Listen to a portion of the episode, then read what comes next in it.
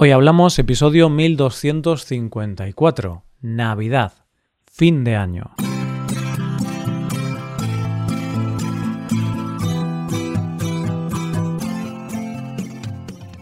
Bienvenido a Hoy Hablamos, el podcast para aprender español cada día. ¿Quieres llevar tu español al siguiente nivel? Pues te recomiendo hacerte suscriptor premium de nuestro podcast. Podrás ver la transcripción completa de este audio y de todos los episodios del podcast hacer los ejercicios y escuchar el podcast Premium. Actualmente la suscripción Premium incluye más de 1.200 transcripciones, más de 1.200 hojas de trabajo con ejercicios y explicaciones y más de 110 audios con conversaciones entre nativos. Hazte suscriptor Premium en hoyhablamos.com. Buenas oyente, ¿qué tal? Ya está hecho, ya han pasado las fiestas de Nochebuena y de Navidad. Y has sobrevivido. Enhorabuena. Espero que hayas tenido unas fiestas muy agradables junto con tus seres queridos. Ahora coge fuerzas y vamos a la última gran celebración de estas fiestas y también al último episodio del tema del mes. Hoy hablamos de fin de año. Bueno, bueno, oyente, hemos llegado al último lunes del año y por lo tanto al último episodio de este tema del mes que hemos dedicado a la Navidad. Empezamos esta serie de episodios dedicados a las fiestas navideñas hablando de que hay cosas que realmente odiamos de la Navidad. Y fue un pequeño homenaje a todas esas personas a las que no les gustan estas fechas. Y que muchas veces tienen que reconocerlo a escondidas, porque el decir que no te gusta la Navidad no está muy bien visto. Pero lo cierto es que desde que empezamos aquel primer episodio de este tema hasta hoy, han pasado muchas cosas, y una es fundamental. Ya han pasado las fiestas de Navidad y ahora estamos en la cuenta atrás para el fin de año y la noche vieja. Siempre he pensado que la noche de fin de año es una noche que define mucho al ser humano, más bien la capacidad de regeneración del ser humano. Porque si lo piensas fríamente, esa noche no pasa nada especial. Nada cambia de las 23.59 de un día a las 0000 del siguiente día. Nada real pasa en ese minuto, nada. Pero aunque no pasa nada, pasa todo. Pasa que la mayoría de las personas se lo toman como un salto de pantalla. Algo como buscar una nueva serie cuando terminas la que estabas viendo. Pensar en conocer a alguien nuevo después de una ruptura o abandonar el libro que te ha acompañado semanas en la estantería y coger uno nuevo en el que no sabes qué te vas a encontrar. Y por eso ese día es especial. No porque realmente vaya a cambiar nada del día 31 al 1, pero sí porque está la actitud y la esperanza de que haya cosas diferentes, porque existe la ilusión de la nueva pantalla, de la nueva serie, de la nueva relación, del nuevo libro y del nuevo año. Y ese día es tan especial que está lleno de tradiciones y supersticiones que hacemos año tras año y que seguiremos haciendo.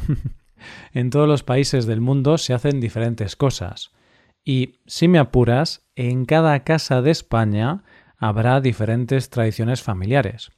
Pero lo cierto es que sí que hay cosas comunes que hacemos todos los españoles en ese día tan especial. ¿Quieres conocer cómo es la Nochevieja de un español medio? Lo primero que tienes que saber, y que a estas alturas no te sorprenderá, es que gran parte de esta celebración se hace comiendo y bebiendo. Y tú puede que pienses, entonces, ¿en qué se diferencia de otros días como Nochebuena o Navidad? Pues que este día suele ser menos dado a reuniones familiares grandes y se suele celebrar con la familia más cercana o en muchos casos con amigos. Pero bueno, da igual con quién lo celebres. La cuestión es que no va a faltar mucha comida y mucha bebida. Importante, aquí hay que calcular muy bien los tiempos porque si no, te puede pasar que no hayas terminado la cena cuando lleguen las 12 de la noche, momento en que van a empezar los verdaderos rituales de esta noche para los españoles. Fíjate que podemos pensar que la cena de Nochebuena y la de fin de año son iguales, y en realidad son parecidas pero muy diferentes. La de Nochebuena es más navideña, es más familiar, es más un jersey de renos. Y la de fin de año es más fiesta, es más confeti, es más amigos y es más lentejuelas y smoking. Una es vino y la otra es cava. Otra de las tradiciones que más se siguen en nuestro país en realidad es una tradición que no se ve, pero se sabe. sé que suena raro, pero lo cierto es que no se ve porque es una tradición que tiene que ver con la ropa interior, ya que según la tradición, una de las cosas para tener un año nuevo con suerte en el amor es empezar el nuevo año con ropa interior roja. De hecho, si los días antes de fin de año vas por las tiendas de España, verás que hay una obsesión por la ropa interior roja. Si yo no te hubiera contado esto, puede que pensaras que igual los españoles tenemos un pequeño problema de fetichismo con la ropa interior roja. pero no. Vamos, no sé lo que hace cada uno en su casa, pero esto es básicamente por una tradición de fin de año. Pero el gran momento de nuestra tradición de fin de año son las doce uvas. ¿En qué consiste esta tradición? Pues básicamente es que con cada una de las doce campanadas de las doce de la noche, que marca el cambio de día y de año, se toma una uva, una por cada mes del año, y doce deseos que cumplir. Pero no nos adelantemos, porque entre que se termina de cenar y se toman las doce uvas, pasan algunas cosas y sobre todo hay que tomar ciertas decisiones. La primera decisión es decidir, en perfecta armonía, en qué cadena de televisión se van a ver las campanadas, porque ese día, aunque en la mayoría de las cadenas retransmiten las mismas campanadas, que son las de la Puerta del Sol, en Madrid, cada cadena tiene sus propios presentadores. Hay muchas opciones y más hoy en día, porque ahora incluso hay gente que ve las campanadas a través de Twitch, esta plataforma de vídeos en directo. Por ejemplo, el famoso streamer español Ibai Llanos retransmite las campanadas en directo por Twitch. Pero lo clásico, lo que pasa en la mayoría de las casas, es la discusión entre verlas en las cadenas más habituales. Un ejemplo es la televisión española o Antena 3, que las presenta Cristina Pedroche y cada año aparece con un vestido más espectacular. ¿Y qué hacen muchas casas? Decir algo así. Ponga Pedroche a ver cómo va vestida y luego ya podemos ver las campanadas en otra cadena. sí, lo del vestido de Pedroche se ha convertido en una tradición más de nuestras nocheviejas. Tenemos la cadena donde las vamos a ver. Tenemos el cava preparado, porque hay que brindar con cava. Y tenemos cada uno preparadas las doce uvas. Y aquí hay gente que dedica más tiempo a preparar las uvas que a preparar la cena, de verdad. Lo normal es coger las doce uvas normales y corrientes, pero luego existen los que las pelan, los que les quitan las pepitas y muchas cosas más. Algunas personas, en lugar de tomarse doce uvas, parece que se estén tomando una deconstrucción de uvas, como dirían en algunos restaurantes. Estamos frente a la televisión, con las doce uvas, o lo que queda de ellas, nuestra copa de cava al lado, ya hemos visto el vestido de Pedroche y estamos con las campanadas. Y fíjate cómo somos, como país, cómo somos los españoles, que cada año nos tienen que repetir el proceso de cuándo tenemos que empezar a tomar las uvas, porque siempre hay alguien que se confunde.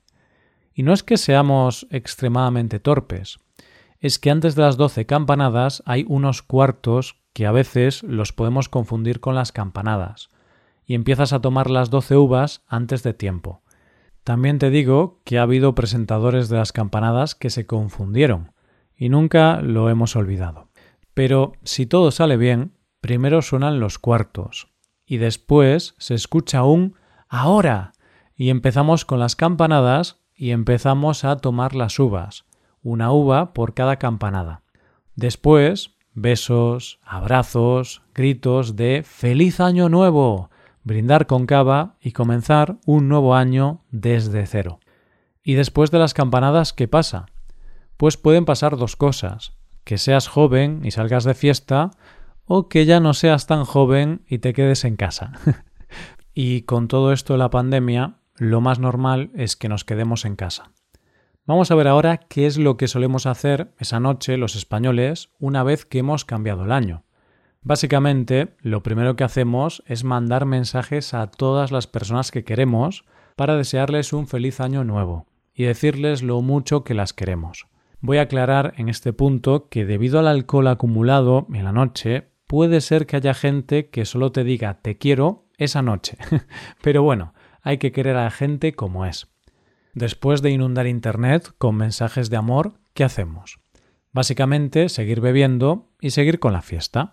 Esa noche es habitual dejar la televisión puesta mientras seguimos charlando y bebiendo, donde hay unos programas muy típicos. Son galas donde actúan los artistas más reconocidos del año. Yo tengo que reconocerte que siempre me han hecho mucha gracia estos programas, porque todo el mundo actúa como si fuera fin de año, pero en realidad se graba mucho tiempo antes. Hay un programa que en los últimos años se ha vuelto extremadamente popular esa noche, y es un programa que se emite en la 2, y se llama Cachitos de Hierro y Cromo un programa donde se van poniendo actuaciones musicales de archivo, sin más. Lo maravilloso de este programa es que en cada actuación hay una serie de subtítulos, que en principio deberían dar datos sobre las actuaciones, pero sus guionistas han ido más allá y lo que hacen es poner comentarios sarcásticos y llenos de humor. Yo tengo que reconocer que de las mejores cosas de quedarse en casa esa noche es por supuesto, estar con familia o amigos. Pero sin duda, este programa te saca muchas risas. Y de la misma manera que acaba el año, acaba este episodio y acaba este último tema del mes de este año. Y decía antes que cuando cambia la fecha no cambia nada en realidad. Pero lo mágico de esa noche es que, si tú quieres, está permitido que cambies de pantalla y cambies todo aquello que quieras cambiar, no porque no lo puedas hacer en otra fecha, que siempre se puede, pero esa noche parece que está permitido volver a empezar. Así que, si lo necesitas, utiliza la última noche del año para coger fuerzas para hacer todo aquello que quieras hacer. Coge fuerzas para dejar en la estantería ese libro, si no te gusta, y coge el que de verdad quieres leer. Y esto es todo por hoy, oyentes. Espero que os haya gustado mucho el episodio y espero que haya sido de interés. Muchas gracias por escucharnos. Y recuerda que puedes usar este podcast, este contenido, en tu rutina de estudio, como muchos oyentes ya lo están haciendo. Muchos oyentes ya se han hecho suscriptores premium y están estudiando con la transcripción y los ejercicios del podcast. Únete a ellos y hazte suscriptor premium en nuestra web hoyhablamos.com. Nos vemos mañana con un nuevo episodio de Cultura Española. Muchas gracias por todo. Pasa un buen día. Hasta mañana.